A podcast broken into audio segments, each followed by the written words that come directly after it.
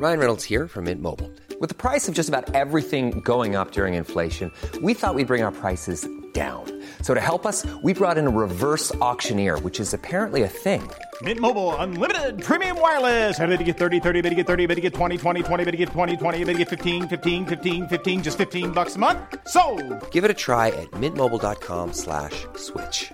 $45 upfront for three months plus taxes and fees. Promo for new customers for limited time. Unlimited more than 40 gigabytes per month. Slows. Full terms at mintmobile.com.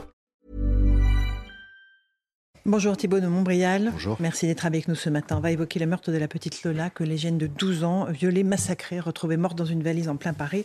La principale suspecte, âgée de 24 ans, a été placée en détention provisoire, mise en examen euh, pour meurtre sur mineur de moins de 15 ans et viol aggravé avec torture et acte de barbarie. C'est un crime abominable, hors norme pour vous, ou c'est le fruit d'une société où la violence totale est de plus en plus désinhibée? Alors, je crois que c'est tout d'abord euh, un acte qui remplit ch- chacun d'entre nous d'effroi. Euh, c'est l'atteinte euh, à un enfant, en plus euh, chez elle. hein. Elle, elle est rentrée Dans son dans, immeuble, dans son immeuble. Donc, euh, quand, on, quand on a l'impression que tout, que, tout, que tout va bien. Donc, d'abord et avant tout, c'est c'est un acte abominable contre une jeune adolescente. Il faut être clair. des, des faits divers terribles, il y, en- il y en a toujours eu. Euh, par contre, et, et- et c'est vrai qu'on peut pas ne pas intégrer tout ça dans, l'analyse une fois dépassé le- l'effroi et l'émotion, c'est que c'est vrai que cette affaire symbolise un peu la somme de tous les maux euh, français en matière d'insécurité euh, aujourd'hui.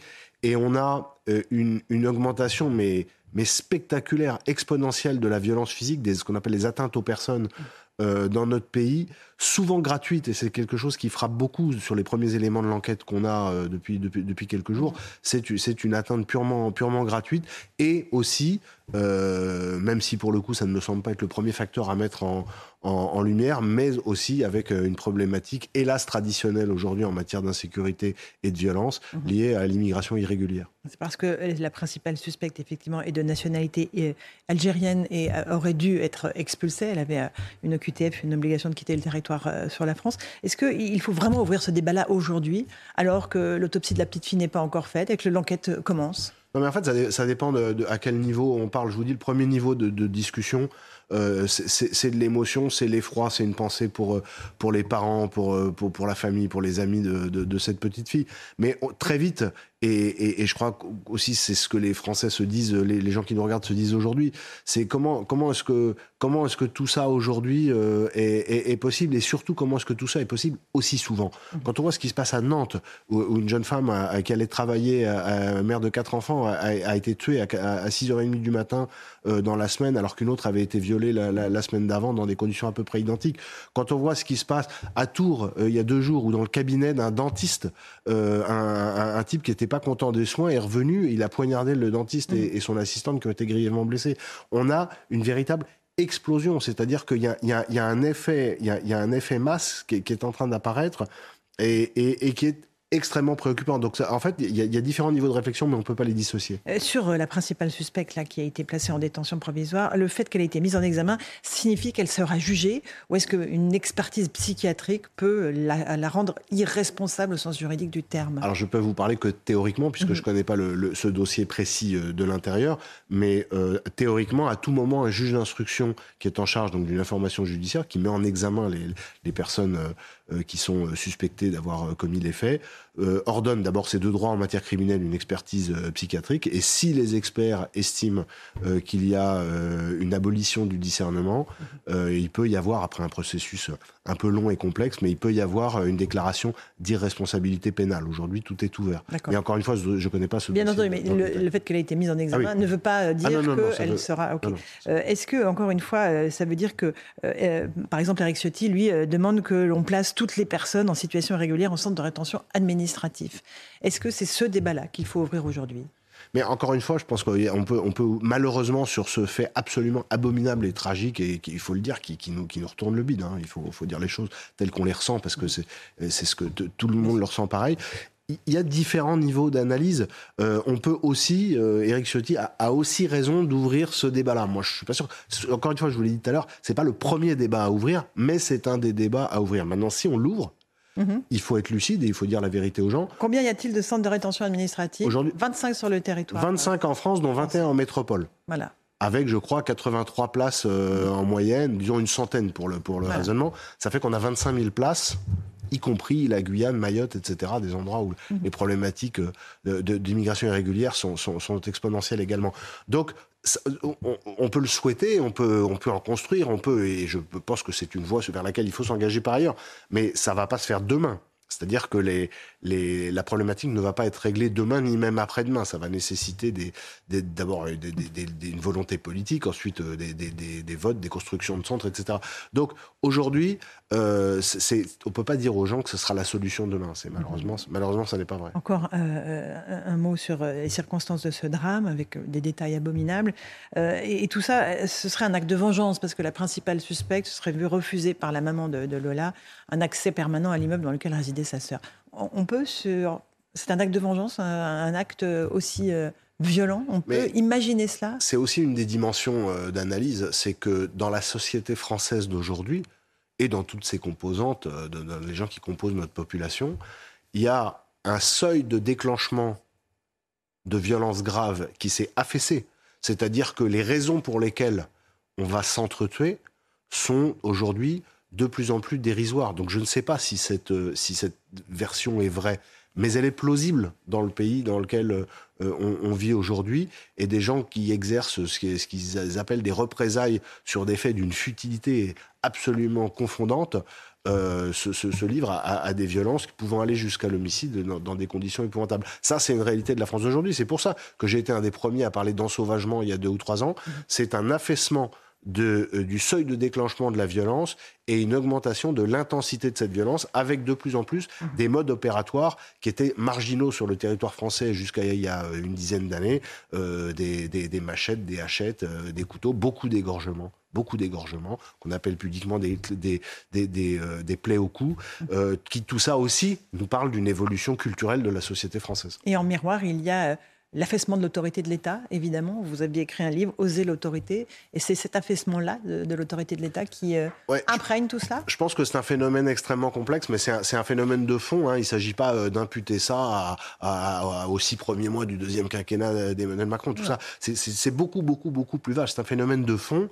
Ça fait des dizaines d'années que globalement, l'autorité en France n'est plus, n'est plus une valeur mise en avant, qu'on préfère négocier, pacifier, laisser faire, laisser filer.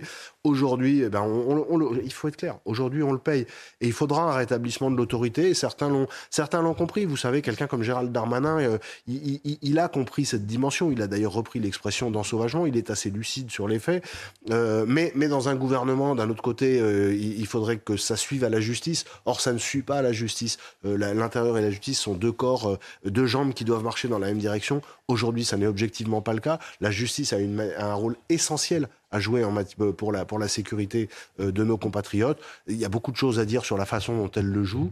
Euh, c'est un ensemble. Mais c'est vrai que moi, je pense qu'il faudrait une vraie révolution d'autorité déjà dans le discours politique. il faut qu'on sorte du en même temps dans, cette mmh. matière parce qu'il en va de la, de la cohésion et, finalement de, de la, d'une certaine manière de, la, de la survie de notre capacité à vivre tous ensemble. On va évoquer la situation sociale dans notre pays avec euh, toujours la galère pour les automobilistes qui ne trouvent pas d'essence, des manifestations aussi aujourd'hui. Euh, en ce qui concerne les pénuries d'essence, est-ce que le gouvernement euh, aurait dû prendre des décisions plus tôt? Est-ce que les décisions de réquisition, Emmanuel Macron a demandé de la fermeté au préfet hier soir après cette réunion à l'Elysée, auraient dû être prises plus tôt alors, la, réquisition, euh, c'est du, personnel gréviste. la réquisition du personnel gréviste, c'est une arme à manier avec précaution parce qu'elle peut aussi euh, radicaliser, amplifier euh, la, mobilisation des grévistes.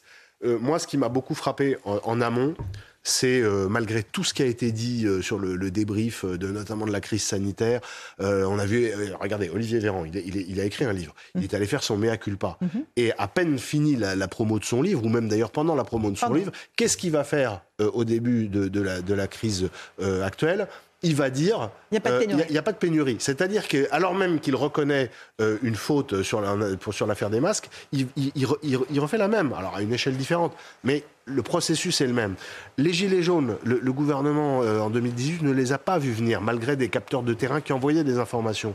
Et là, on a l'impression que euh, une nouvelle fois, il y a un vrai retard, il y a un vrai retard à l'allumage. Et moi, ce qui me frappe beaucoup, et c'est en lien avec le sujet précédent, c'est que très vite, on a vu, euh, tout le monde se souvient, les files d'attente, etc. Enfin, on se souvient pas, c'est ça. Mhm. À l'heure où on se parle, ça continue.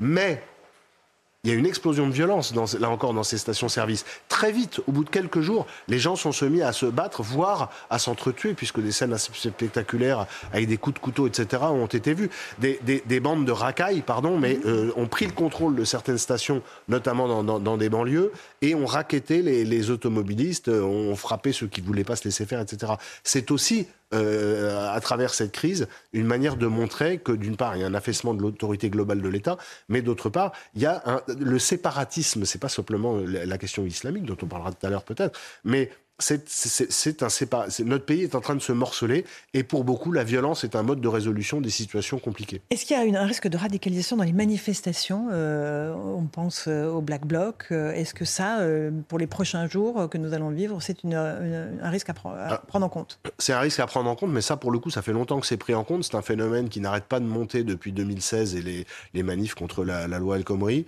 Euh, avec, on se souvient, des, des, des, spectacles, des pics spectaculaires en 2018 et puis ensuite, euh enfin 2018-2019, les gilets jaunes, etc. Euh, mais c'est surveiller comme le lait sur le feu. Moi, je suis favorable à ce qu'on instaure, de même qu'il y a des interdictions administratives mmh. de stade pour les gens identifiés comme dangereux dans les enceintes sportives qui sont obligés d'aller pointer à l'heure du match.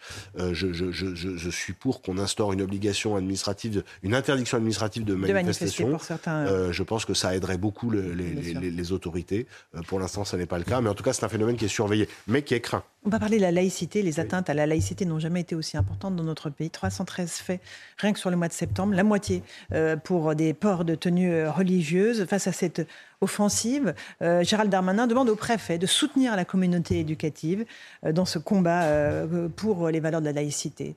ça veut dire qu'il faut que les préfets soient plus attentifs aux remontées des professeurs et du personnel enseignant? Il faut être clair, Laurence Ferrari, dans cette matière, il faut être absolument implacable. C'est-à-dire que nous sommes face à euh, une entreprise de déstabilisation qui est parfaitement assumée, euh, qui est une entreprise frérot salafiste, c'est-à-dire que vous avez les frères musulmans, vous avez les salafistes, vous avez le CCIE qui est l'ancien euh, CCIF, mmh. Comité contre l'islamophobie en France, qui a été dissoute par le, par le mmh. président de la République l'année dernière, qui s'est reconstitué en Belgique et qui coordonne en partie les, les, ces affaires-là. Beaucoup d'attaques en, ce moment sur les lycées, notamment à Nanterre, mmh. beaucoup d'attaques également, on en parle beaucoup, on en parle moins, mais dans les établissements post-bac euh, qui, eux, ne sont pas protégés par la loi sur la laïcité de 2004, il faut absolument être implacable. Et euh, il ne faut pas avoir de, de, de, de fausse naïveté. Vous savez, la grande arme des islamistes, c'est euh, de dire que des discours comme celui que je suis en train de porter là sont islamophobes, précisément pour tétaniser les gens et mm. les empêcher d'aller dans cette direction.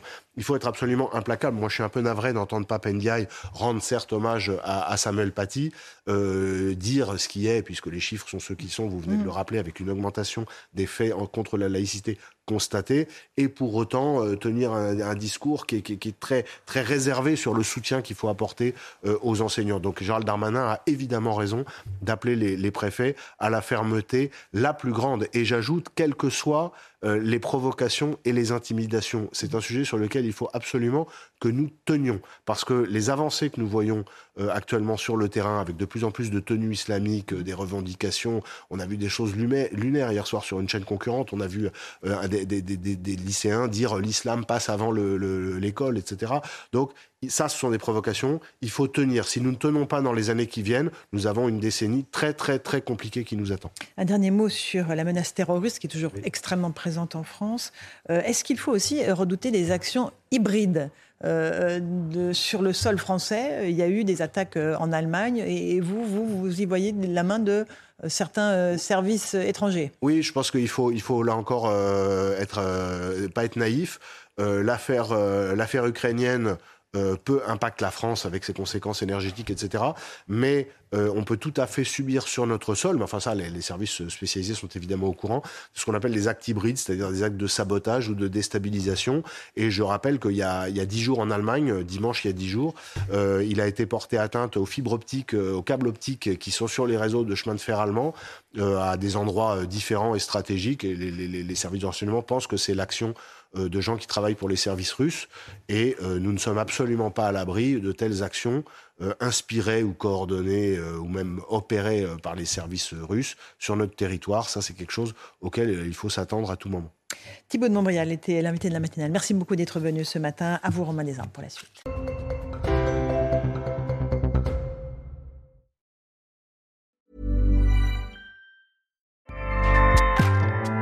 ACAST powers the world's best podcasts. Here's a show that we recommend. This is Roundabout Season 2, and we're back to share more stories from the road and the memories made along the way. We're talking rest stops. If we're stopping to get gas, you will be timed. you will be for sure. Misguided plans. I grew up in the city, so I have like, you know, a healthy fear of real extreme darkness. this was like wilderness. A lot of laughs. Y'all weird, but you, yeah, you, you were different. Like you were real different, bro. I can't really put my finger on it and so much more. Just goes to show that unexpected yeah. things sometimes are the best when it comes to a road trip. Roundabout Season 2, presented by Nissan, is live now with new episodes rolling out every Thursday. Listen and subscribe wherever you get your podcasts.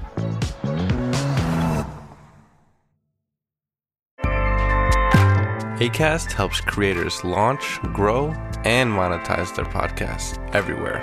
ACAST.com.